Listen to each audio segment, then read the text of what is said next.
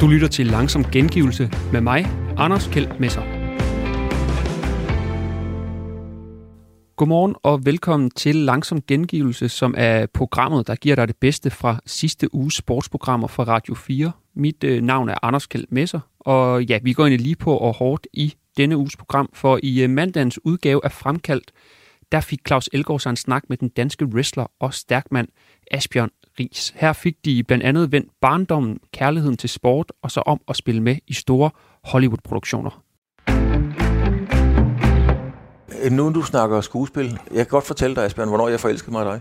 Ja. Det gjorde jeg, fordi jeg, uh. hørte, jeg, jeg, jeg, jeg hørte dig i morgen-tv, jeg tror det var morgen-tv, eller også var det god aften, det kan jeg ikke ja. huske, men du har lavet en film, Den trettende kriger, sammen med Antonio Banderas. Ja, det er rigtigt, ja. Og så, sagde du, så, brugte du, så blev du spurgt, hvordan var det at spille sammen med Banderas? Ja. Og, så, og jeg kan huske det lidt tydeligt, fordi så sagde du helt præcist, jamen herregud, han er jo bare en bedårende mand på en meter og tyve. Det synes jeg ja. simpelthen var så smukt. Ja, men det er sådan, det er. Og han, han var jo virkelig en, en, han var en diplomat, kan jeg sige. Altså, ja. han, var, han var flink og rar og høflig over for alle. Ja, ja. Der var ikke sådan en modsving, ligesom det, der vi lige nævnte. Nej. Nej. Det var... Så det var... Nej, det er absolut... Uh, der var en, en, en gentleman. Men hvorfor kom var... du så ikke den vej, Asbjørn, altså, og, og fik de store roller, og, og lavede det til en levevej, kan man sige? Jamen, som uh, alt kan gå op og ned, afhængig af, hvad det er for nogle teamplayer, man har på sin side. De kan jo være mm. gode eller dårlige for, der, for din uh, videre forløb. Og jeg havde en, en, en manager, en amerikaner, en Terry Seltzer, og øh, han, øh, han hjalp mig jo ind i den rolle igennem nogle kontakter i Sverige og så videre til Den trettende krig. Mm. Jeg kan huske, at jeg har haft dem med wrestling også helt tilbage fra fireoghalvfems, ved jeg godt. Og, og så kommer vi så til den her, nu, og jeg siger, nu vil jeg gerne med en film, og tror, du kan finde ud af at finde sådan noget. Og så var han rundt, og så var han så heldig. Han, der var kontakt til det, og de skulle bruge en viking ja. i en film. Så ringede han og siger til mig, der er noget med en, en eller anden film, øh, noget med Sor og øh, Colombia, sagde han. Jeg tænkte, det var Vikinger, siger han også. Jeg tænkte, det er Sor og Colombia, altså jeg tænkte på Mellemamerika. Jeg, jeg tænkte, det var da en mærkelig kombination. Ja, det kan man godt sige. Ja, det, det kunne ikke lige få til at hænge sammen, men så, der ligesom er røgen og laks, at han er kommet ned på jorden igen, så har vi set, at det var i Britisk Columbia, Canada, og Og det var den vikingefilm, uh, Antonio, han skulle være en araber og så videre. Så det var en fantastisk oplevelse, skal jeg helst sige. Og det var meget lærerigt, og vi kom i bootcamp i en måned, hvor vi skulle lære svær og hesteridning og bueskydning og alt det, der havde med det at gøre. Og vikingeundervisning, historie ja. i det også. Og, ja. Ja, ja. Men du fortsatte ikke den vej? Ja, du fik, du fik jo en rolle senere i en serie og ja, så videre. Jamen, jeg har været med i fem film. Faktisk. Ja, det ved jeg godt. Ja, ja altså det var så inden. Ja. Min første film, der var jeg lige kommet ind ad døren næsten i... i, i i Hollywood Brugsforeningen der. Ja. og, så, og så siger jeg, hej og dag, jeg kommer fra Mors. Og jeg var rundt og banke på en masse døre. Og igen, som jeg siger, det kommer ikke af sig selv. Vel? Altså, jeg var virkelig ude og banke på en masse døre. Jeg gik jo ned i en seven eleven store og købte sådan en Dramalog. Mm-hmm. Og der er jo en masse adresser, de søger det her, det her statister, og skuespil til det her, det her. Dem gik jeg igennem, og så skrev jeg ned, så kører jeg rundt i Los Angeles, der var jeg banket på noget dør. Altså helt bogstaveligt? Ja, ja, ja. Jeg var ned i en foto og får lavet sådan en resumé og en billede af mig selv. Ikke? Mm-hmm. Jeg havde snakket med nogen, de sagde, du skulle bare overdrive helt vildt, og skrive alt muligt lort. Og sige, det ville jeg sgu da ikke. Så jeg skrev bare det her, det her, det her, det her, det her, det her, det her, jeg gjorde. Ikke? Så, ja. så lader jeg det på bordet sammen med en billede, ikke? Og så vi kan bruge mig til noget. Og så kom jeg op i næsten den samme bygning, som jeg kom til at gå i skuespillerskole senere, den der i World Wildlife Foundation, den lavede op på Hollywood Boulevard. Så kom jeg ind, ej, I'm Bear from Danmark, jeg skal takke og snakke med ham og ham. Så kom der, oh, hey, Hulk Hogan is here, Hulk Hogan is here. De troede jo ham, fordi jeg alene var med meget på det tidspunkt. Yeah. Sammenhæntet hår og hest og alt det der. Så øh, han fløj rundt, så fandt han en job til mig. Det var noget, der skulle foregå ude i Akura Hills. Det er sådan en rigmandsområde lidt nord for, mm. for L A. Og øh, der skulle jeg møde op ude og mødes med stuntkoordinatoren derude. Og så kom jeg ud, og de siger hej og halløj, og jeg skal lige prøve at slås lidt med ham ude på græsplænen på den her villa der. Og det blev de lidt fascineret over, som jeg kunne mingelere med de drenge der, de stuntdrenge der. Okay. Og jeg, jeg var god til at sælge varen også. Og ja, ja. Så jeg får en rolle og, og, og bliver så en, uh, en marker til hovedrollen. Det er så Sam Jones, ham der er Flash Gordon, mm. der spillede den rolle på et tidspunkt. Ja. Ja, ja. Det er også ham, der med tæt for øvrigt, den sidste, vi har set. Uh, ja. Doren der, ja, ja. Party dude, og han var en party dude i virkeligheden. A real party dude. Og, og det er ikke for børn derovre. Nej. Så han var altså flink og rar, og jeg kom efterfølgende ud til Thanksgiving Day ude i hans familie, ude i, i, i, i Valley, som de kalder i Los Angeles. Så det var, det, var en, det var en god tid, kan man sige. Og den film der, den hed Maximum Force, det var den første film, jeg var med i. Radio fire taler med Danmark. Nu skal, nu skal vi op i ringen, nu skal vi wrestle. Ja, så kom uh, wrestling, og min, min, uh, da jeg var i Rest State Wrestling Association, vi snakker om med at køre uh, mange miles og mange timer og, og let i løn og så videre. Så, uh, så min største uh, event dengang, det var, det var Anaheim Convention Center, hvor jeg kom ind, og, og vi skulle en af de der warm-up uh, kamper der. Der var tyve tusind tilskuere. tyve tusind? Ja. Det var i Anaheim Convention, det er jo en kæmpe arena. Mm. Det, er, det er sådan nogle, de laver wrestling i W W F, jo. Mm. Som det hed dengang. Det, dengang hed det World Wrestling Federation. De tabte sådan en retssag til World Wildlife Foundation, som også er W W F. Mm. Så wrestlingverdenen valgte jo at ændre det navn til World Wrestling Entertainment. Og det passer jo faktisk meget bedre på, skal man sige, det er egentlig det, de gør og agerer, ikke? Ja, altså nu, når nu du siger det, Asbjørn, alt det, som alle folk spørger sig om. Man spørger altid, er seksdagesløb aftalt? Og så spørger man om, øh, om wrestling og sport. Hvad er, er wrestling en sport? Jeg vil sige på den måde, at vi er levende tegne, siger figurer. Mm. Ja, der laver en historie, ikke også? Der er en good guy, der er en bad guy, ikke også? Og der er interference, ikke også? Og ja. Intimidation, og... Og der sidder nogen ude bagved og skriver de her, ligesom det er stuntmandens soap opera, kan man også kalde det. Ja. Der bliver bygget op til, at nu er vi nødt til at se, hvad der sker næste gang, og næste gang, næste gang, ikke også? Vi er nødt til hele tiden at følge med i, der kommer nogen, der blander, hvad fanden sker der? Nu kommer jeg blandet sig, hvor blev der ud af det her?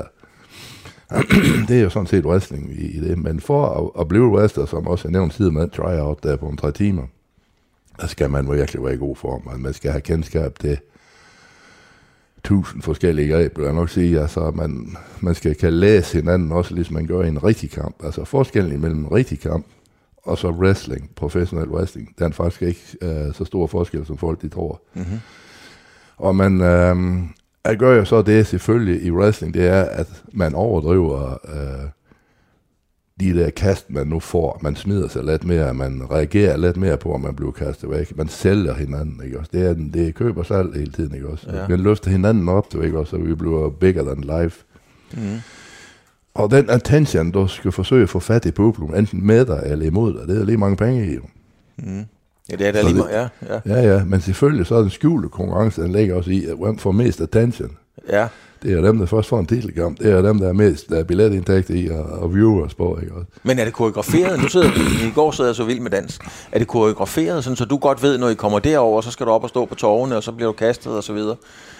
Det er meget let, der er koreograferet. Okay. Altså, man har jo læst på skolen, har lært på skolen, hvordan man læser hinanden og, og kommunikerer sammen, ikke også? Mm-hmm. Der er noget her spotting, man hænger over en hjørne, jeg har en greb, så hvad skal jeg gøre? Man gør jo lige det og det, ikke også? Eller, ja. Eller refereen kommer hen til en, der lægger øjnene i ruller lige rimelig meget på ham, når jeg lægger på gulvet. Så, så kommer han ned, are you okay? Og så har vi noget skjulte tegn, hvis nu han ikke er okay, hvis han er, hvis han er rigtig skadet, eller, eller det er bare en simulation, ikke også? Ja, ja. Så har man noget skjulte tegn, jeg hensyn til det. Okay. Som passer på hinanden, absolut, jo, for vi, vi skal også tjene penge næste uge. Klart. Ja, ja. Klart. Så, så på den måde, der, der, der ligger altså meget af konkurrencen, og, og, og lønchecken ligger i, hvor meget attention man får. Ja, det gør den absolut, ja. Men når man så kommer ind... Det er skal... ikke bare farver, de underbukser, der kommer i. Nej, men Asbjørn, når man så kommer ind og skal have en plads i, i seksdagsfeltet, sådan billedligt talt, ja. er, er det så, så kommer man ind... Fordi at nu mangler vi øh, en vikingagtig, eller en bad boy, eller en good guy. Altså, så, hvis ikke der er, er plads til din type, så bliver det ikke den dag. Jamen absolut, og der var jo netop, der, når du nævner det, så øh, ham der var talent search i W W F på det tidspunkt, han hed J J Dillon. Mm-hmm. Og med kontaktet, han set video af mig også. Og så, så sagde han, der kan only be one Hulk Hogan, sagde han, fordi jeg lignede ham simpelthen så meget. Jeg, ja. og, og så var det så, de nævnte uh, en idé om The Long Lost Brother, for eksempel, der var, der var kørt op i tingene dengang, og så videre, men det blev så aldrig til noget. Så du skulle have været, måske spillet rollen som hans ja, Long Lost Brother? Ja, ja. Ja, den var jeg oppe i, i, i snakken dengang, kan jeg huske. Er du sindssyg, mand? Det har jo været en fuldstændig turning point of your life. Altså. Jo, jo, det kunne have været rigtig sjovt. Absolut.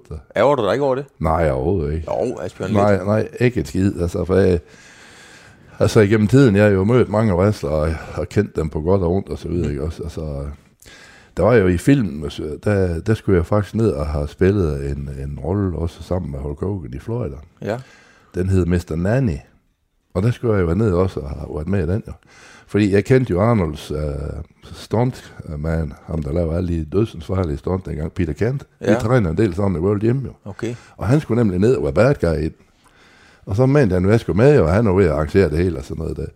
Men så har jeg i mellemtiden fået en agent, noget der hedder uh, Fox Talent Agency, der lader op, og noget der hedder Kingsville, det er lige op imod Obser- Observatory i, uh, i Los Angeles, du ved, hvor du kører deroppe. Ja, ja. Ja, ja. Ja. Der havde jeg min agent, Fox Talent Agency. Og de har så forhandlet sig væk, altså de kunne ikke blive enige, så jeg fik den ikke. Og det er jo mig simpelthen over for at sige, at jeg ville godt have gjort det, altså, hvis de bare har givet mig koldt vand og en fly, flybillet for at bare komme ind i. Altså, der tænkte jeg, at jeg logte mig lidt mere smart, end de gjorde. Altså, de var nok for greedy, ikke også? Ja, ja. Så det blev ikke. Det blev ikke? Nej, men sådan er jo uh, rejection, det er jo firs procent, når man søger uh, film, altså skuespil i... Uh, i Los Angeles. Der er fyrre tusind, der søgte jobs hver dag. Da vi, øh... Men det var fedt. Altså alle de audition, for eksempel, jeg har været til, ja. Til ting, som ikke blev til noget. Det var en kæmpe oplevelse. Jeg, altså, for eksempel, så, så kom jeg til en optagelsesprøve i, op i Universal Studio, som stuntman. Mm-hmm. Der var halvanden hundrede først. Der, der var otte tilbage, der var jeg stadigvæk med. Ja. Så det var jo fedt, jo. Så jeg, jeg blev godkendt som stuntman. Men så fandt de så ud af, at jeg var for stor til det, jeg skulle lave alligevel. men, men, Asbjørn, men det var jo en fjerde i hatten, at jeg blev godkendt til det jo. Når vi sidder, nu sidder vi her et sted i, øh, op, i, op nordpå, i Jylland i hvert fald. Ja. Hedder, det ikke, hedder det ikke nordpå, nordvestpå? Det er Nordmors. Nordmors, ja. Ja, det skal jeg huske. Det Nordmors, det er en helt anden Nordjylland. Ja, og når man kører herop, sindssygt smuk tur. Man kører jo sådan set... Man kører helt bogstaveligt talt ud af Danmarkskortet, og så kommer der en grusvej, så kører man en kilometer ja. længere ud af Danmarkskortet. Ja, så har vi sådan en udsigt, hvad der er. Og så har vi udsigten her, ikke? Ja, ja. Der er jo meget, meget langt herfra til Santa Monica, til San Bernardino, til, til Track and Field og til, til L A. Øh, kan, du godt, kan du godt tåle roen? Ja, ja, ja, absolut. Den er jo altid været, altså... Altså, hvad der foregår inde i ens hoved, det er jo egentlig ligegyldigt, hvor der er hen i verden. Er det, det, det? Det, det er det der. Det er den måde, ligesom din sindstilstand, og den måde, du er der på. Du kan ikke flygte fra de problemer heller ikke. Det ville jo følge med dig, hvis jeg, rejste, hvis jeg havde nogle problemer, jeg flyttede til Los Angeles. Jeg stadig jo kan det ind i mit hoved, hvis jeg havde noget, der var uro. Ja. Mener du ikke det? Jo, det tror jeg, du har ret i. Ja, altså. Det vil jeg sige ja til. Så nej, det er, det er, det er den person, man er, det er den, man tager med. Ja. Sådan er det jo. Men hvad, hvad med, fordi du er jo, din identitet er jo, altså du er dit eget brand, du har levet af at være dig, kan man ja, sige. Ja, ja, og, ja. Og hvor længe kan man blive ved med det? Det er et godt spørgsmål jo, jeg kan jo ikke sige, hvor gammel det bliver. Nej, men, men du kan lige til du, til du ikke er mere, tror det, du? Det tror jeg på, ja. Absolut, det tror jeg det er. Jeg er ikke jeg er i sinde og ændre min, min måde at være på og agere på. Jeg løfter håndværket ind, det jeg falder om, mm. Det gør jeg da. Ja, og du, du skal med i noget konkurrence nu her også, jeg så lige nu. Ja, men jeg holder en, en, en stærkmandskonkurrence, for der hedder, måske kommer man til at hedde Record Day eller Rigs Classic, det bliver noget af den stil. Ja. Og det handler om at slå dansk rekorder ind under Dansk Stærkmandsforbund, mm-hmm. Så det bliver godkendt. Mm-hmm. Og derfor så er jeg allieret med, de, med rigtig kalibrerede skiver, vægtskiver, som var det, de skal, vi får fra Rogue i U S A. fem hundrede og halvfjerds kilo får vi hjem nu her, der kommer her i oktober måned. Og jeg har nogle gode sponsorer ind over noget her V T O, teglavlægger for Vils. Han er mit træningsmarked for øvrigt også, og han, han går meget op i det. Så han går ind og sponsorer den arrangement her, det er jo fedt jo. Man kan, man kan have sådan nogle, nogle sponsorer, der kan hjælpe en gang imellem. For sponsorer er ikke nemt at få til stærkmand længere, skal jeg hilse sige. Ej, der er jo ikke mange, der har lyst til at blive associeret med det. Nå, det er der. der det, det er på vej op stærkmandsporten. Det, det, det må endelig ikke tage fejl af. Der er mange kvinder også, der dyrker det nu her, og der er mange forskellige vægtklasser nu. Altså før i tiden var der kun én vægtklasse, og der var bare mænd, færdig sådan, og så var det kun det, og det var sådan nogle, de hentede fra, der var udsmeder, og gamle styrkeløfter, og ja, den stil, og gangster, og hvad nu det. Ja, ja, men nu i dag, der er der, det vil jo være en seriøs sport. Altså, vi har fået en venten øh, tilbage fra den tid, hvor det var sådan noget... Mix Max, ja. Det var noget, jeg, jeg sendte ja. Det selv på T V to og var vært på det og så videre. Ja, ja, ja. Og det var, det var svært at komme igennem. Der var lidt en grå zone dengang. Det kan man roligt sige. Ja. Men hvad er det så nogen som mig? Altså jeg sidder her og vejer halvfems kilo, du sidder og vejer et hundrede og enoghalvtreds. Ja. Hvad, hvad er det så nogen som mig øh, ser i jer stærkmænd? I, altså hvad er det, vi bliver fascineret af, tror du? Jamen jeg tror det med at være stærk og, og så helt tilbage. Jeg kan faktisk huske helt tilbage, da jeg var dreng, og så ude i smedeværksen, og min far han stod og pralede, eller... eller prøve kræfter med de stærke landmænd. Altså det med kraft og styrke, det har været noget, der er lagt dybt i, i drengene, tror jeg, mm. i, i mænd igennem mange, mange år tusind. Ja. Det ser man, hvis du læser i historiebøgen, og hvad der sker. Helt tilbage til olympiaden, altså der grækerne, det var noget med kraft, meget af de ting, som de, de havde af konkurrencer. Er det fedt at være stærk? Jamen, jeg kan jo ikke uh, rigtig svare på andet, end det tror jeg da, fordi det er sådan, jeg altid har været. Radio fire taler med Danmark. I første time af fire på foden, der fik vikarvært Asser Vittrup Nielsen sig en snak med O B og landsholdskoryfæet Thomas Helveg. Han er netop vendt tilbage til fodboldverdenen, hvor han er blevet ansat i Odense Boldklub som noget, de kalder en ressourcetræner. Men hvad det går ud på, det kan du høre her. Nu iler vi videre til Fyn, hvor Thomas Helveg er blevet ansat som ressourcemanager i fodboldklubben O B.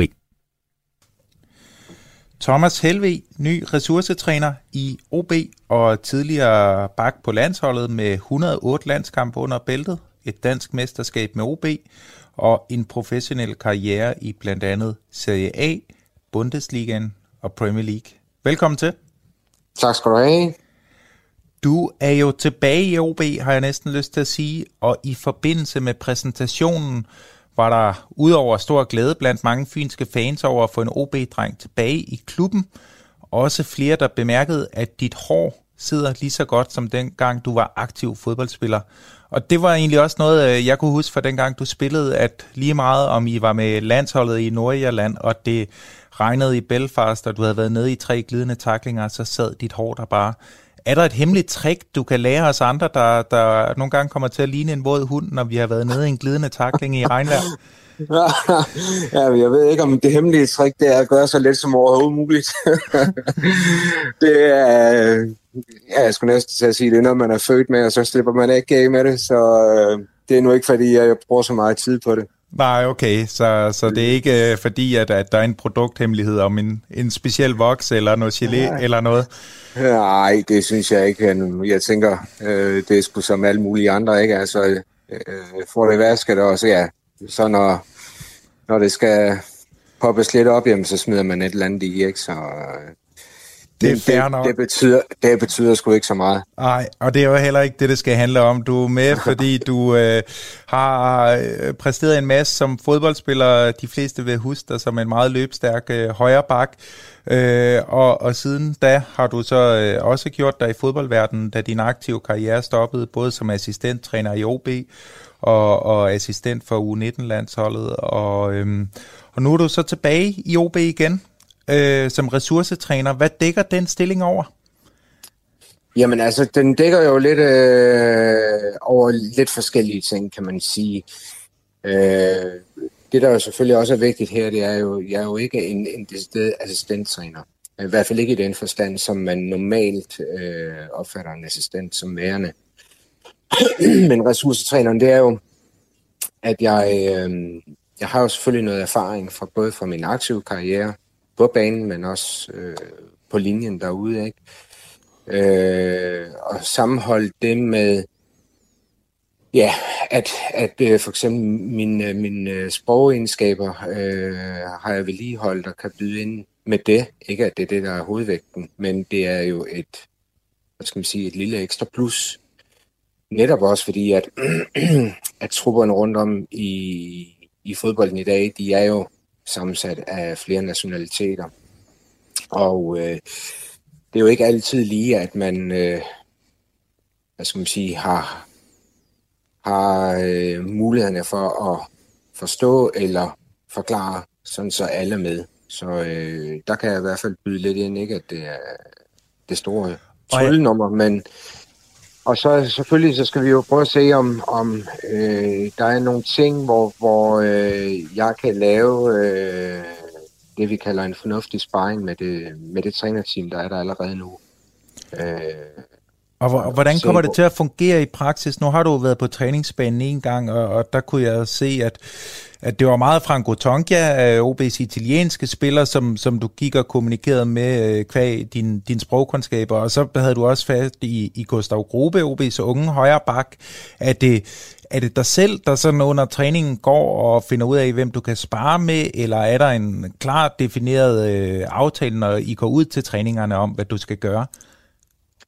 Nej, men det, det ligger jo lidt i, uh, det jeg var inde på her, altså sparringen ligger jo i forhold til uh, både vores trænerteam, som har nogle strategier uh, og, og ved, hvor, hvor de skal hen af med holdet. Og så har vi jo selvfølgelig også nogle spillere, som meget gerne skulle forstå det. Uh, og så er det jo netop det her med, uh, ja, nu havde jeg lige fat i, i hvad hedder det, både i Franco og, og, og Gustav, ikke, uh, og, og Gustav, han spiller en position, hvor jeg selv har været, ikke? Så der er jo nogle, nogle ting, som, som jeg kan se, der, der, hvor jeg måske kan komme med nogle input. Øh, omkring Franco er det jo netop i, i forhold til sprog, at, øh, at tydeliggøre endnu mere, hvad er det, man gerne vil øh, have ham til at gøre på banen, for eksempel. Og... Så jeg, jeg tænker jo lidt, at, at det er jo det her med at, at bringe min erfaring i spil, Øh, og bringe lidt andre ting i spil også. Øh, og det er jo ikke sådan andet, end at, at når vi nu går ud til en træning, så har vi jo selvfølgelig et, øh, et mål med træningen, og det, det står øh, staben jo for, altså trænerteamet, øh, som er der og gør det, undskyld jeg siger det, skide godt. Øh, der, der har de jo en helt klar plan, hvordan en træning eller en, en hel uges træning skal forme sig. Øh, Så kan der være nogle små ønsker et eller andet sted, og jo mere vi kommer til at lære hinanden at kende, og fortroligheden i, øh, hvad er det for nogle behov, vi, vi, vi skal sørge for at få dækket ind, jamen så er det jo noget, der, der egentlig bare ikke skal aftales med noget, der kommer af sig selv.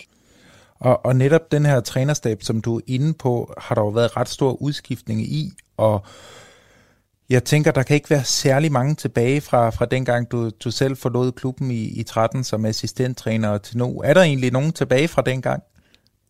Jamen altså, det, det er jo sådan lidt både med fodboldspillere og trænere øh, og trænerstaber generelt. Jamen altså, der sker jo altid en løbende udskiftning. Så lige de her øh, gutter, der er omkring den tekniske stab, kender jeg ikke. Øh, og møder dem jo så først nu, ikke? Altså, jeg tænker selvfølgelig primært på Andreas og på, på Søren og Frank. Øh, så er der nogle af de andre. Øh, der er noget, noget, noget transaktionstræner, Nicolas, som jeg kender, øh, og Bo, vores fysiske træner, kender jeg selvfølgelig også. Lars Bjerring, som er målmandstræner, har stiftet bekendtskab med, men ikke arbejdet sammen med. Så nogle af dem ved jeg, hvem er, men arbejdsrelateret, øh, hvad skal man sige, øh, connection, der, der, der har vi ikke været endnu, og det, det er jo fint, fordi ligesom at jeg kan komme ind og måske øh, være en ekstra hjælp, øh, så kan jeg jo også lade mig øh, hvad hedder det, inspirere nogen, øh, som jeg ikke har haft arbejdet med før, så det... Ja, og, og, og kvad din øh, historie i O B, så tænker jeg også, du er hentet ind til, til at øh, bidrage til kulturen i O B. En, en kultur, du også selv øh, tog ansvar for øh, som, som spiller, og, og de fleste, øh, i hvert fald dem, der følger O B tæt, kan nok huske, at, at du i, i to tusind og ti var ude og, og øh, sætte spørgsmålstegn ved træningskulturen, i hvert fald sige, at, at der var potentiale til, at den kunne, kunne forbedres meget, og det var... Blandt andet kvæg, at, at I havde en meget international trup dengang. Der var stjernespillere som Djemba Djemba, der var spillere fra forskellige kontinenter. Nu har O B så fået en fodbolddirektør, der også formår at, at hente spillere. Det kan også være, at der er kommet flere penge til det, men spillere øh, både Franck Tonja, der har C V fra Marseille og Juventus, øh, men også en, en spiller som Gigovic, der øh, havde fået en stor kontrakt i Rusland. Øh, så nu kommer der måske en, en trup, der... har lidt mere internationalt snit igen, i hvert fald hvad angår øh, forskellige nationaliteter. Hvordan øh, forebygger man, at, at der ikke sker det samme, som der gjorde i, i nogle af de perioder, hvor du var O B-spiller i tierne? Hvordan sikrer man en, en sund træningskultur? Jamen, først og fremmest vil jeg lige pointere, at det er jo ikke de skiftende nationaliteter, der gør, om du har en god eller en dårlig træningskultur. Øh, Du kan jo sagtens have nogle etniske danskere, som måske øh, ikke er så ihærdige eller, eller andet. Så det er jo ikke, det er jo ikke møntet på, at det er en speciel nationalitet eller flere, der, der gør, at, at man skal være sådan lidt opmærksom på det. Øh, det er jo spilleren med hver deres personlighed. Og kunsten er jo altid at få, få dem til at fungere øh, bedst muligt sammen. Øh, og så er det klart, at alle klubber i dag, de forsøger på at skabe en kultur, eller værne om en eksisterende kultur, øh, ud fra, ud fra designerne omkring, det her det er en klub, et hold, som vi gerne vil have, skal have det her udtryk. Og man snakker jo selvfølgelig også meget om O B-kulturen, og, og øh, der er jo gode ting ved den gamle O B-kultur, men man skal jo heller ikke, hvad skal man sige, låse sig fast i det, fordi fodbolden, den udvikler sig hele tiden. Ikke? Og jeg kan jo bare se fra sidst, jeg var, øh, hvad skal man sige, koblet på holdet til i dag, jamen der er bare sket en udvikling, både i, i måden, man spiller på, og øh, spillets facetter i det hele taget, de er bare anderledes. Det stiller hele tiden nye krav til, til, til klubber, spillere, trænere og alle dem, der i øvrigt øh, er involveret. Så det skal man ikke glemme. Øh, kulturen er jo selvfølgelig en vigtig del, fordi det har jo noget at gøre også både med identitet og den måde, som en, for eksempel en klub øh, opfatter sig selv. Øh, man snakker jo meget om kulturbærerne, øh, og, og det, jeg synes, der er vigtigt, det er jo, at at hvis det er det, man forsøger ligesom på at bevare, at du først og fremmest igennem spillerne, øh, som er i en aktuel øh, trup, kan få det udtryk frem i dem. Og nogle af dem, de har det helt naturligt, og andre, de øh, lærer. Og så er der nogen, og det er jo så fordi, at fodbolden, det er så også en nomadetilværelse, så de, de er der måske et år eller to år, og så er de videre til noget nyt. Så det der med at lære en spiller over et år, en kultur, det, det, det er en vanskelig øvelse. Så det er jo noget, som at dem, der, der er der i længere tid, kan få lov til at, hvad skal man sige, at, at tillære sig, hvis behovet er for det. Og det har du jo øh, stor erfaring i, øh, i, i forhold til så mange andre kvad i din karriere. Lige her til sidst, Så, så ved jeg, at der er mange O B-fans, der har fået øje på, på en spiller, som du kender bedre end de fleste i O B's ungdomsafdeling. Han hedder Richard Helveg, og han er jo din søn. Øhm, jeg har to spørgsmål til ham. For det første, hvor der er fundet inspiration til hans fornavn, og dernæst er det en, du kan komme til at spare lidt med i O B's førsteholdstrup øh, inden for en overskuelig årrække. Nå, men lad os tage det med navnen først, fordi det er jo meget nemmere at svare på.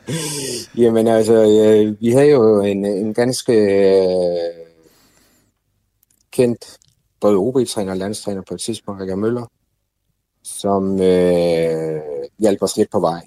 Ikke at det lige skulle være sådan en, en hyldest til Richard, øh, men altså han, øh, han har jo selvfølgelig betydet rigtig meget for, for, for min karriere, kan man sige, ikke? Og Øh, Og vi fandt jo på et eller andet på et tidspunkt, og øh, vi synes faktisk, at det, det var noget, vi, øh, vi godt kunne se med, med en dreng med det navn.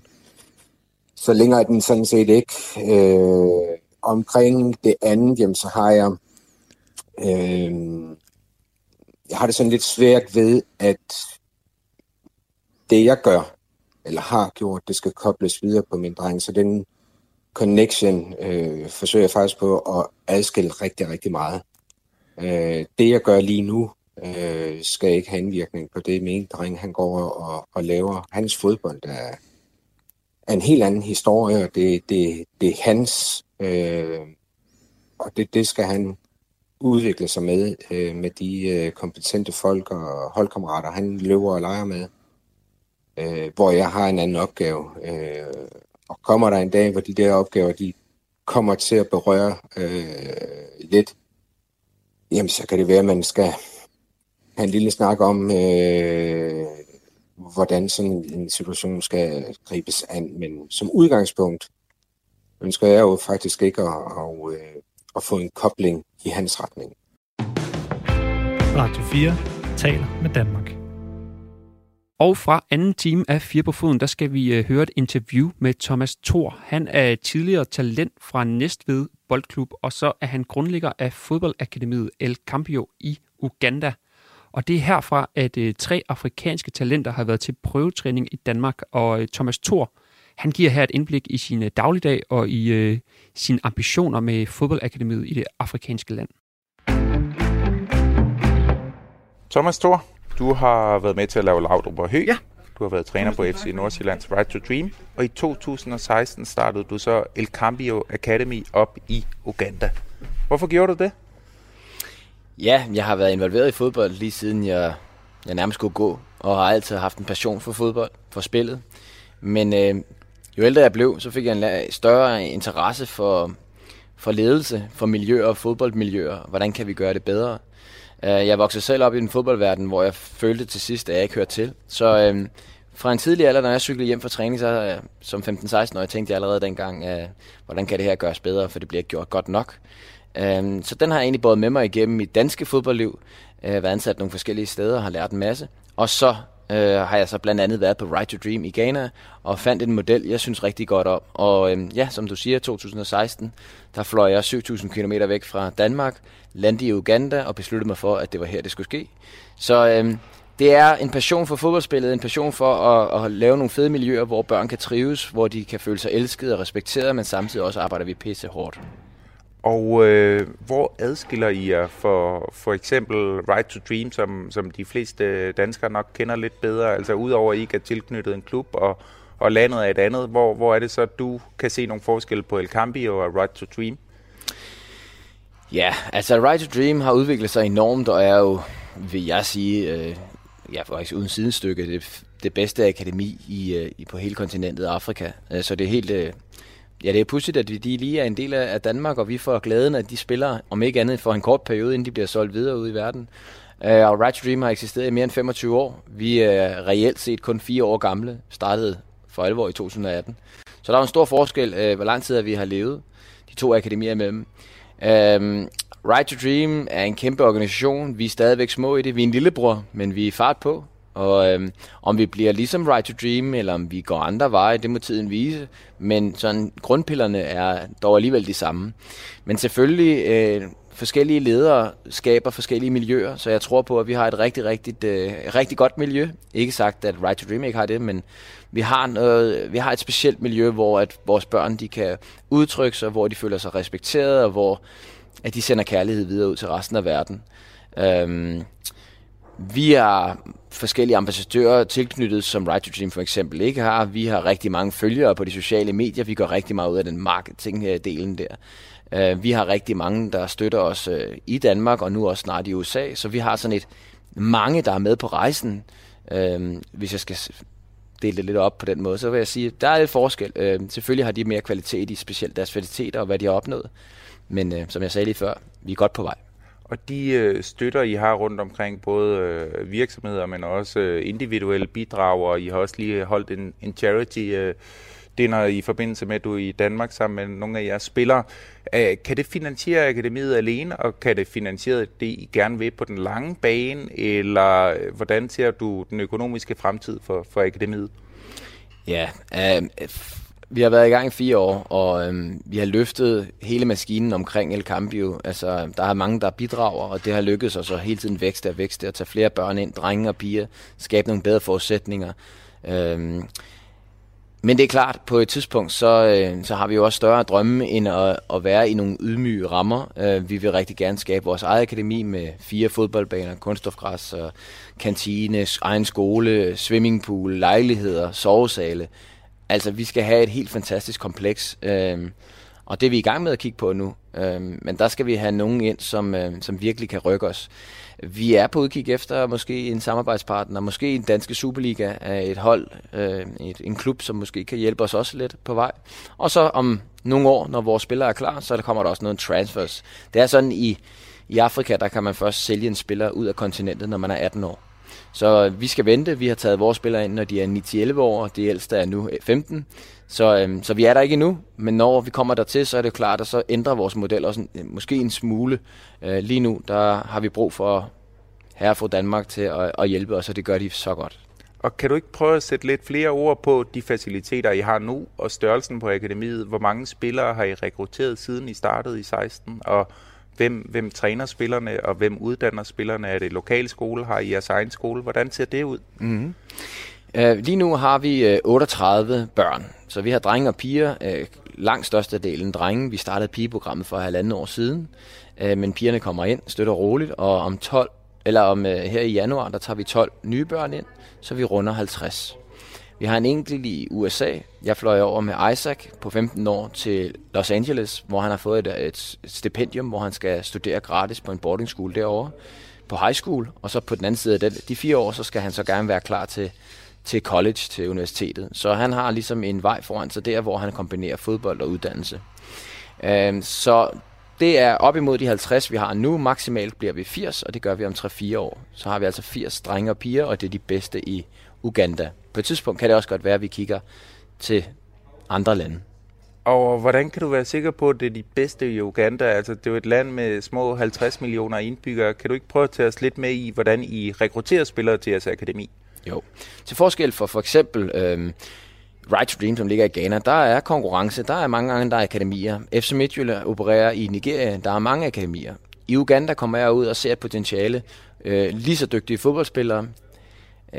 Deres muskulatur, deres kropsbygning, deres mentalitet er ligesådan. Nigeria, Ghana, de er stærke, de er hurtige.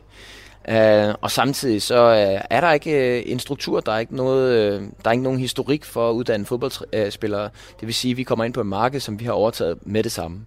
Alle kigger til El Cambio, vi har vokset op i en størrelse, så alle vil komme til os. Trænerne ser, at det er, hvad kan man sige, prestige at sende et barn, et fodboldbarn øh, til os. Så det vil sige, at hele, ikke hele landet, men alle dem, vi har fat i, og vi har fat i mange, de øh, arbejder sammen med os. Så vi går ud og kigger på skoleturneringer, fodboldturneringer. Øh, vi samarbejder med en masse forskellige trænere, de alle sammen informerer os og ringer os op og siger, nu har vi ham her klar, vi kender en herover i det her område. Øh, og på den måde, en masse forskellige, øh, så har vi scouts rundt omkring. Og i sidste ende, så arbejder vi gennem hele året fra, fra januar til december. Scouter en masse spillere. Lige nu, der har vi halvtreds spillere klar, der skal komme ind fra hele landet her i januar. Og de skal altså kæmpe om de her tolv pladser. De her halvtreds spillere, skal man bare lige huske på, de er jo valgt ud af tusinder og tusindervis, vi har kigget på. Og så skal de ind til den sidste afgørende test på El Cambio i to-tre uger i starten af januar, og så vælger vi dem så. Og dem, der så scouter og sender spillere til jeres akademi, nogle af dem har I selvfølgelig et samarbejde med, men der er jo også nogen, der bare tænker, at de er så gode, de skal på El Cambio. Hvad er deres interesse i at levere spillere til jer? Jamen altså, de vil gerne have så gode hold som muligt. Så kan du sige, ja, de mister deres bedste spillere, men om, hvis de sender ham eller hende til os. Men omvendt, så fortæller de også omverdenen, at de har lige leveret en spiller til El Cambio. Og det vil sige, så kan de trække nye spillere til. Det er jo ligesom en model, som vi kender derhjemmefra, hvis man er en talentudviklingsklub. Jamen, kan du vise, at du kan sende dem videre ud i verden, så kommer den næste, så kommer den næste. Så det er, det er prestige for dem, at de kan arbejde sammen med os. Og øh, vi er dybt taknemmelige, fordi at, øh, jamen, uden alle de gode supportere og trænere i Uganda, så havde vi aldrig kunnet lykkes med at have så meget kvalitet. Så øh, vi værdsætter for alvor de trænere, som hjælper os på rejsen, og hvis det skulle ske, at en af vores spillere kommer til Europa og spiller, så er det klart, at træneren han er den første, der skal med og sidde på første række på hvilket som helst stadion, fordi han har været med til at hjælpe os. Så på den ene side lyder det til, at I giver et ordentligt bidrag til talentudviklingen i Uganda, men på den anden side, så tænker jeg også, øh, svækker det ikke klubudviklingen i Uganda? Altså, der, der er vel nogle spillere, der ryger helt udenom om øh, ja, de etablerede klubber dernede, og de bliver vel ikke udviklet så meget, hvis de hver gang de har et talent, sender dem øh, til, til et akademi, der i højere grad leverer spillere til udlandet. Så det kan godt være, at man, man, man styrker toppen øh, ved, ved at starte med noget mere struktureret talentudvikling lidt tidligere, men, men selve bredden, den Den toppen af bredden, altså dem, der potentielt også kan blive landsholdsspillere på et tidspunkt, øh, får, får man styrket den del af det? Det, man skal forstå, det er jo, at øh, måden, at øh, Afrika og Uganda i det her tilfælde er bygget fuldstændig anderledes op, end for eksempel i Danmark. I Danmark, øh, der har vi en fodboldklub, du bliver meldt ind, når du er seks, og så går du op igennem systemet, og måske kan du faktisk gå igennem hele vejen op til Superliga-holdet. Eller så flytter du klub, og så kommer du ind i en Superliga-klub. Herude i Uganda, jamen, øh, der arbejder man ikke i klubber, der arbejder med skoler og små akademier. Det vil sige, at et lille barn, øh, hvis han er god til fodbold, så bliver han valgt ind i en skole øh, på grund af hans fodboldtalent, som lad os sige ti til elleve-årig. Så får han et gratis scholarship, så kan han spille fodbold, eller gå i skole gratis på grund af hans fodboldevner. I hans små ferier, i skoleferierne, der kan han så komme ud og være en del af et lille fodboldakademi. Det vil sige, at der er ikke noget tilhørsforhold til en klub. Man er med en skole, Og det er også sådan, at øh, det bliver lidt kompliceret, men det er sådan, at når man kommer op i en tretten fjorten års alderen, så er man ikke længere dygtig nok til skoleholdet, fordi der spiller man også med atten nitten-årige. Og det vil sige, at de atten nitten-årige fylder hele holdkortet, og når man kommer op i en tretten fjorten års alder, så falder man ud af den del og får ikke længere skolestøtte, og du heller ikke, du får heller ikke nogen skole, altså god fodboldtræning, for der er ikke nogen, der tror på dig. Så det er ikke et system, som vi kender, hvor man bliver taget godt af undervejs, og man kan blive rykket op, rykket op. Det er jo, der starter man i en skole, og når man så rammer den næste skoletrin, jamen så kommer man sammen med nogle alt for gamle spillere, og der kan du ikke være på skoleholdet, nu falder du ud af systemet. Så der er ikke nogen klubber. De klubber, der er, som vi kalder det Ugandan Premier League, de har måske, øh, de prøver nu at arbejde med at have nogle U sytten-hold derude, øh, men det fungerer øh, desværre ikke særlig godt derude. Så der er ikke nogen struktur. Der er ikke nogen, der har et tilhørsforhold til nogen klub derude. Øh, men du kan have ret i, at, øh, at de spillere, som vi har nu, jamen de kommer formentlig ikke til at optræde i den ugandiske Premier League. Øh, de skulle gerne komme til Europa øh, eller andre steder. Øh, omvendt så tror vi så på, at øh, landsholdet kan i den grad forbedres, og det har de brug for, for de har brug for succeser, for landet med fireogfyrre millioner øh, har ikke haft succes endnu. Og nu snakker vi jo meget fodbold, men, men I har jo også fokus på det hele menneske, og, og uddannelse er en stor del af akademiet. Øh, har I en exitplan for de spillere, der måske ikke lykkes med at komme videre med fodboldkarrieren? Nu har I jo ikke afsluttet det endnu, fordi der er nogen, der er for gamle til at gå på akademiet, men hvad, hvad er tankerne med dem? Mm. Det er helt rigtigt, at fodbold er en del af El Cambio Academy, men for mig, og grunden til, at jeg startede, det er, fordi jeg har en kærlighed til børn, og ønsker, at de skal have et bedre liv. Så der rummer så meget mere. Altså, vi har tre ben at gå på, og det er fodbolden, som jeg taler om nu. Så er der uddannelsen, den får de også. Og så har vi det der personlighedsprogrammet. Og personlighedsprogrammet, eller på engelsk, character program, det er det, vi værdsætter allerhøjst, fordi det er det, der gør, at de på fodboldbanen eller i klasseværelse øh, kan udvikle sig. Personlighedsprogrammet, det er et spørgsmål om at have de rigtige værdier og se på verden på en anden måde, ikke kun på sig selv, men også igennem sig selv og sine styrker og svagheder, for få en forståelse af, hvad man er i verden. Også hvis man ikke lykkes ja, på fodboldbanen. Hvem er jeg så? Kan jeg tilbyde noget, noget til nogen? Så det er faktisk helt grundelement, det er, at vi får nogle gode mennesker ud på den anden side. Og øhm, så har du ret i, der er nogen, der går til U S A. Isaac har vi lige sendt til U S A. Øhm, der er nogen, der går til Europa. Lige nu har vi tre spillere på prøve heroppe, som bare lige prøver det hele af heroppe. De er kun femten år. Men der er jo selvfølgelig også nogen, som hverken lykkes i klasseværelset, der ikke går til U S A, de lykkes ikke på fodboldbanen. Så tilbyder vi dem enten, at de kan studere videre på universitetet i Kampala, blive i landet. De kan også blive ansat hos os. De har været der hos os. De har, det er vores, altså de, vi er jo blevet deres familie, og de er blevet vores børn. Øhm, Så på den måde, så får de mulighed for, hvis de har en passion for fysioterapi, eller for fodboldtræning, eller for det at være lærer, jamen så kan de blive lært op hos os, og så kan de fortsætte med at give videre til den næste generation. Og nu, som du nævner, har I tre spillere til prøvetræning i O B. Hvad har tilbagemeldingerne været? De har kun trænet med kort tid, men, men har de kunne begå sig på O B's øh, succesfulde akademi? Ja, ja, ja, og øh, det havde jeg da også regnet med. Øh, vi har virkelig gode spillere derude, og øh, ja, nu tog vi tre med op her. Det er de ældste spillere, vi har. Det var de første, vi scoutede ind, så de er ikke nødvendigvis de bedste. Øh, så O B kiggede lidt og sagde, jamen der vil prøve at putte dem ind på U fjorten-holdet. Dagen efter med U femten, og dagen efter igen med U sytten, og der kan de sagtens være med, og de kan...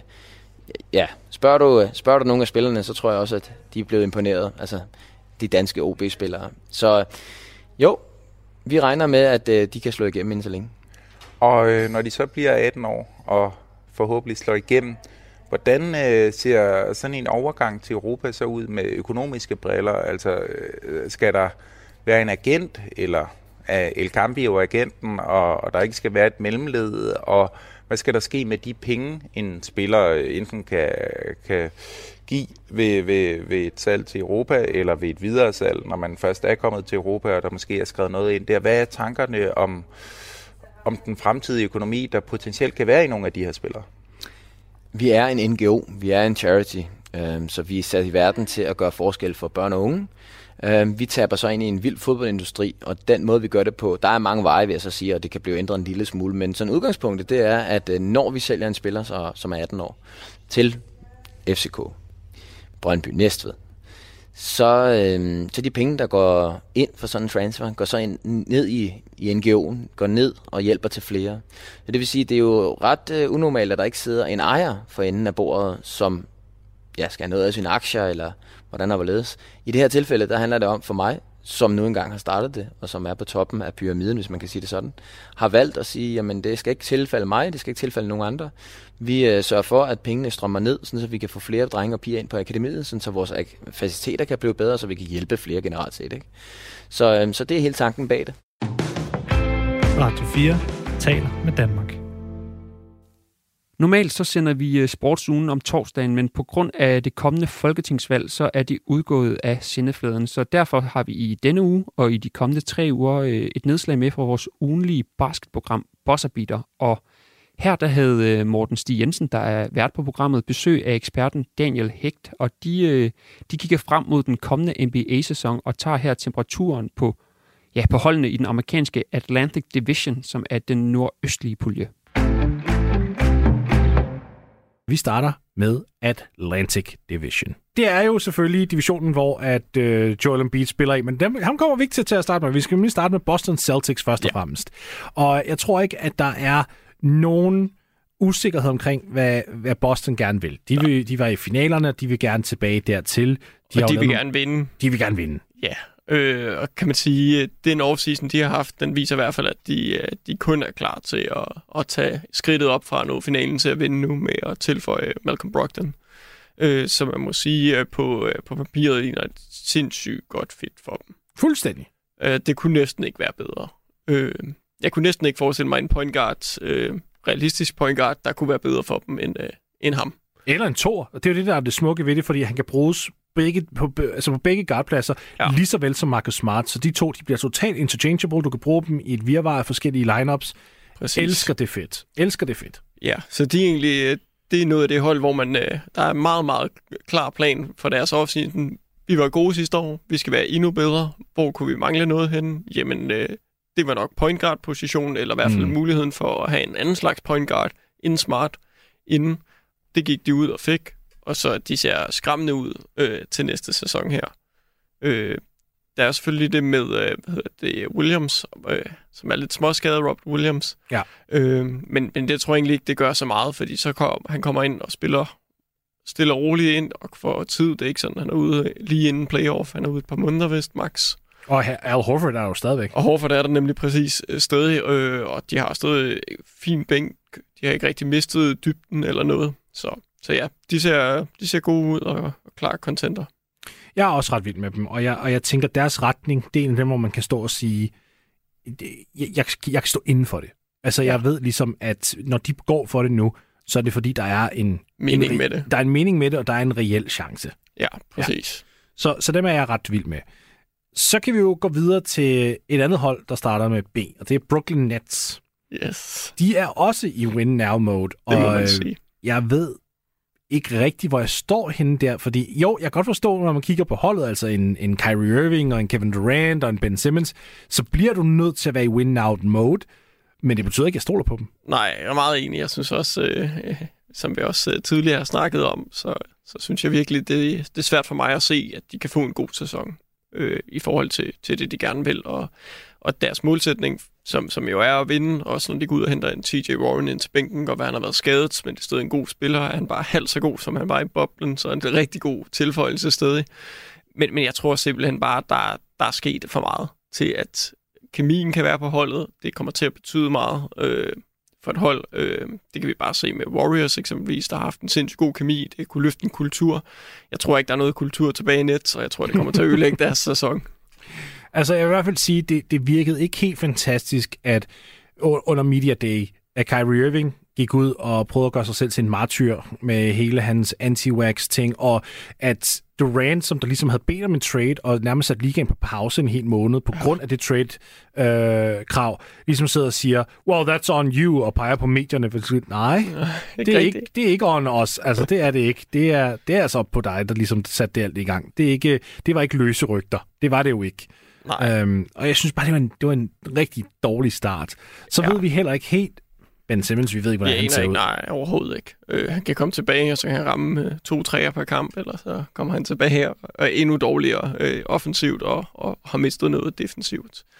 Øh, så jeg synes bare, det er sindssygt øh, mange øh, variabler, der er for det her hold. Mm. Øh, der er for meget, der skal falde i hak, for at det hele spiller til at, til at tro på, at det kan lade sig gøre. Og noget helt andet, som man faktisk ikke snakker så meget om, når det kommer til Durant, det er, at han har altså kun spillet halvfems kampe for Brooklyn over de sidste to sæsoner. Ja. Han er ikke den der Ironman, han engang var før. Det, der er de der småskader nu, og det, det er ikke fordi, at jeg peger fingre af ham, fordi han er trods alt ved at være deroppe af. Jeg mener, han bliver fireogtredive her i år, øh, hvis han ikke allerede er blevet det. Så, så vi kigger jo altså på en spiller, som... Han har spillet mange minutter han i P C-tiden. Lige præcis. Og endda også Golden jo, State. Ja, og, altså... ja og dybe playoff-runs øh, i mange år. Ja.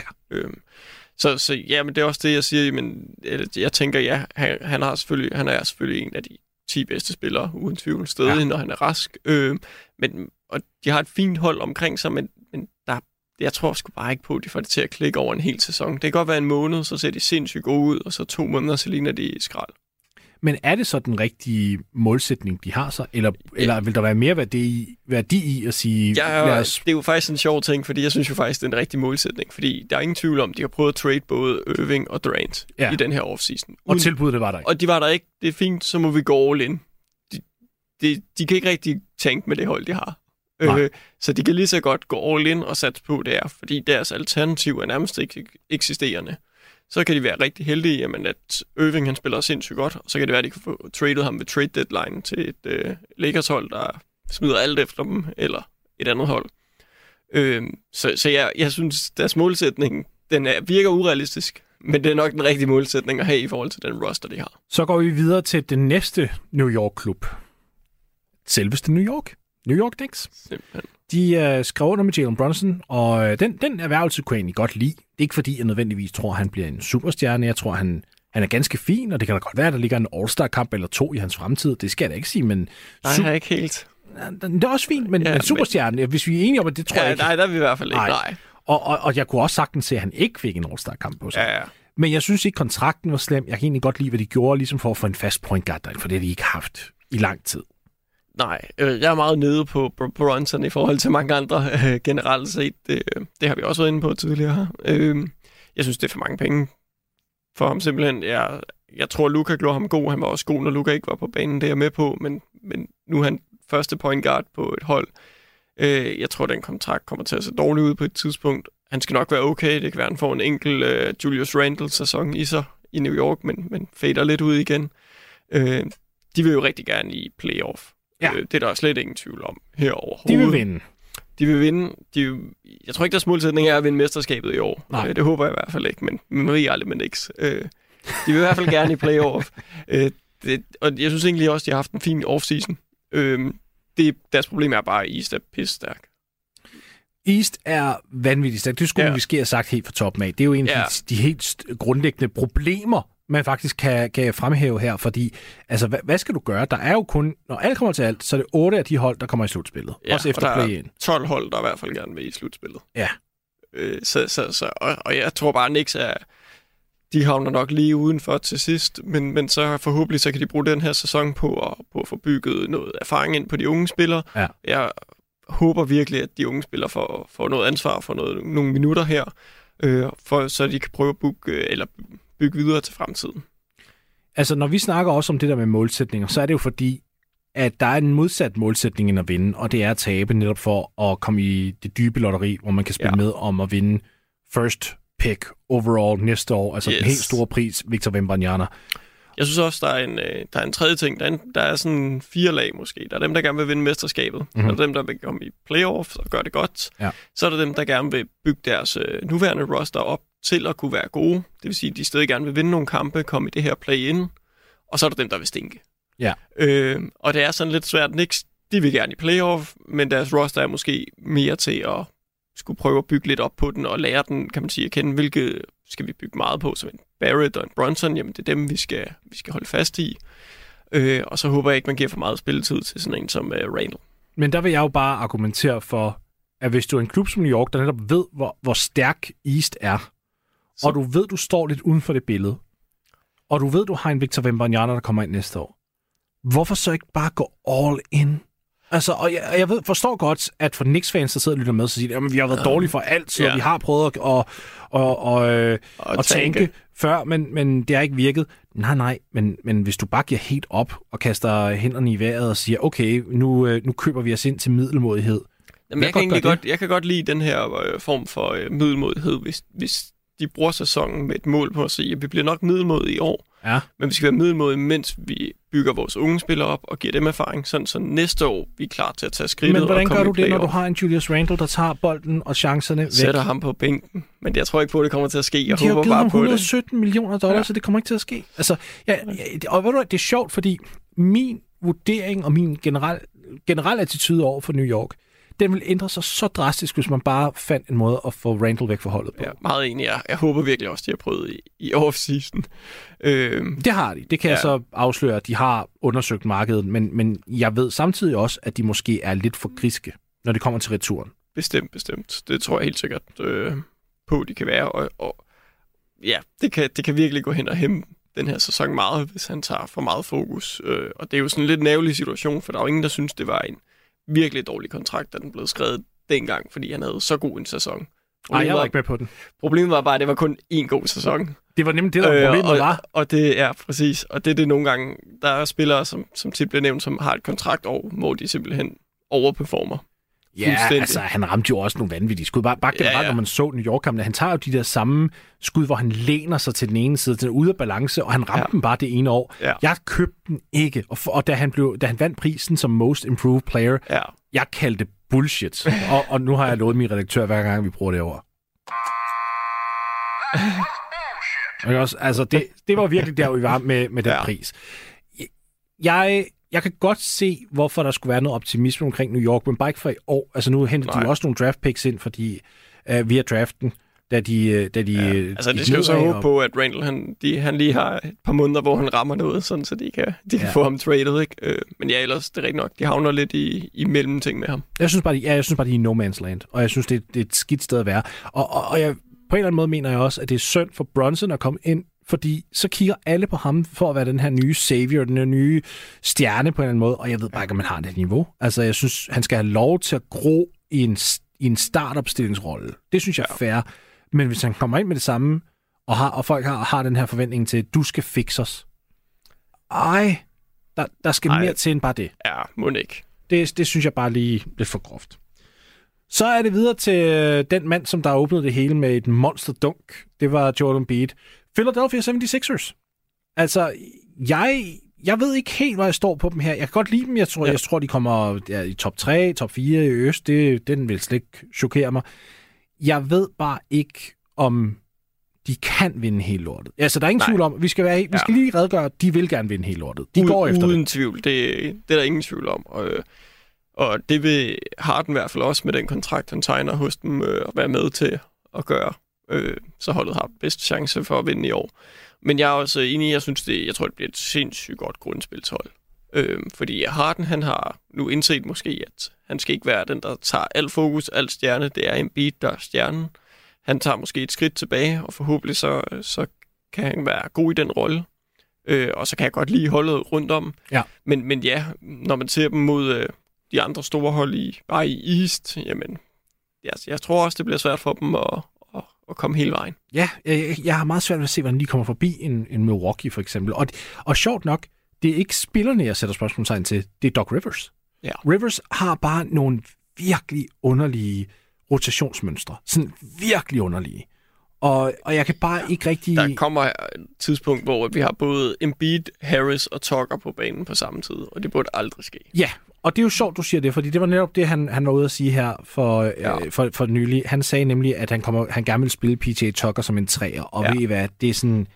Til jer, som der, der har fulgt med i N B A i mange år derude, I ved godt, altså I sidder nok og fniser lidt, fordi det er fuldstændig vanvittigt. Altså ja, det gør det man det. bare ikke. Uh, han er for langsom, han er syvogtredive, jeg, tror, jeg ved ikke om han bliver otteogtredive i år, men han er i hvert fald deroppe af. Ja. Og øhm, han kan simpelthen ikke bevæge sig på samme måde, og når du, skal, når du rykker dig ned på positioner, altså spiller... Så skal man være hurtigere. Lige præcis. Den hurtighed har han bare ikke. Han kommer til at blive slået så slemt. Og det vil så ja. sige, hvis du offrer det, han tilbyder, hvilket er forsvaret, Hvad har, ja. du, hvad har han så? Så har du en øh, mursten, der står over i hjørnet og venter. Ja, det er, ja. Det, det er Doc Rivers for mig, som der er øh, det store spørgsmålstegn her. Og, og det vil slet ikke undre mig, at de skuffer i slutspillet i år. Og så er det der, hvor Daryl Morey går ind og siger, nej, nu kan vi simpelthen ikke mere. Nej. Ud med Rivers og ind med noget nyt. Ja, øh, så, så er problemet bare, at så det, det, det er næsten et spildt år. Man kan selvfølgelig heller ikke på forhånd sidde og sige, at han har dog vundet et mesterskab. Det er mange år siden, men... to tusind og otte, og det var med Tom Thibodeau som en associate head coach, og det ja. var Tips, der dengang designede hele forsvaret. Jeg har meget svært ved at blive ved med at give Rivers credit for den to tusind og otte run. Ja, jeg er enig, og han havde også et helt vildt godt hold, skal man jo huske. Det var det jo. Det var altså øh. Paul Pierce, Kevin Garnett, Ray ja, Allen, Rajon Rondo, da han altså faktisk ville noget, ikke også? Og jeg, jeg, jeg ved ikke, jeg, jeg, jeg, jeg kigger jeg ser... bare på det her hold, altså Philly nu, og jeg er... Jeg er skeptisk, men jeg kan også godt ligesom dig lide ideen. Ja, ja, præcis, fordi altså, hvis det hele spiller for dem, jamen, så, de, altså, så er det tæt på uslåelige. Ja. Altså, de, de kan virkelig godt konkurrere med Bucks og Celtics, øh, hvis de har en god dag, og deres gameplan fungerer på dem. Jeg tror bare ikke en kamp, i syv kampe. Det sidste hold i Atlantic Division, det er Toronto Raptors. Et hold, der ikke er blevet snakket særlig meget om, heller ikke i programmet her, og det vil jeg gerne tage på egen kappe, fordi de er faktisk ret spændende. De har usandsynlig meget længde. Der har Masai Ujiri, deres general manager, team president, alt derhenne, han har ligesom sagt, prøv at høre, vi skal have spillere ind, som er atletiske, som har kæmpe vingefang, som har lange ben, som kan dække rigtig meget grund rigtig hurtigt, fordi så former vi simpelthen en defensiv, der siger spar to. Han blev helt forelsket, da han havde Kawhi Leonard et år på hans ting, og sagde, kan vi få nogen, der bare minder om det, ja. så, så skal vi have dem, og det skal være med det sammen. De er et hold, som, som jeg vil kategorisere af dem, der ligger og siger, at vi skal lave et godt playoff-run ja. og bygge videre. De går ikke efter at vinde mesterskabet, men de skal sikkert i playoff. Radio fire taler med Danmark.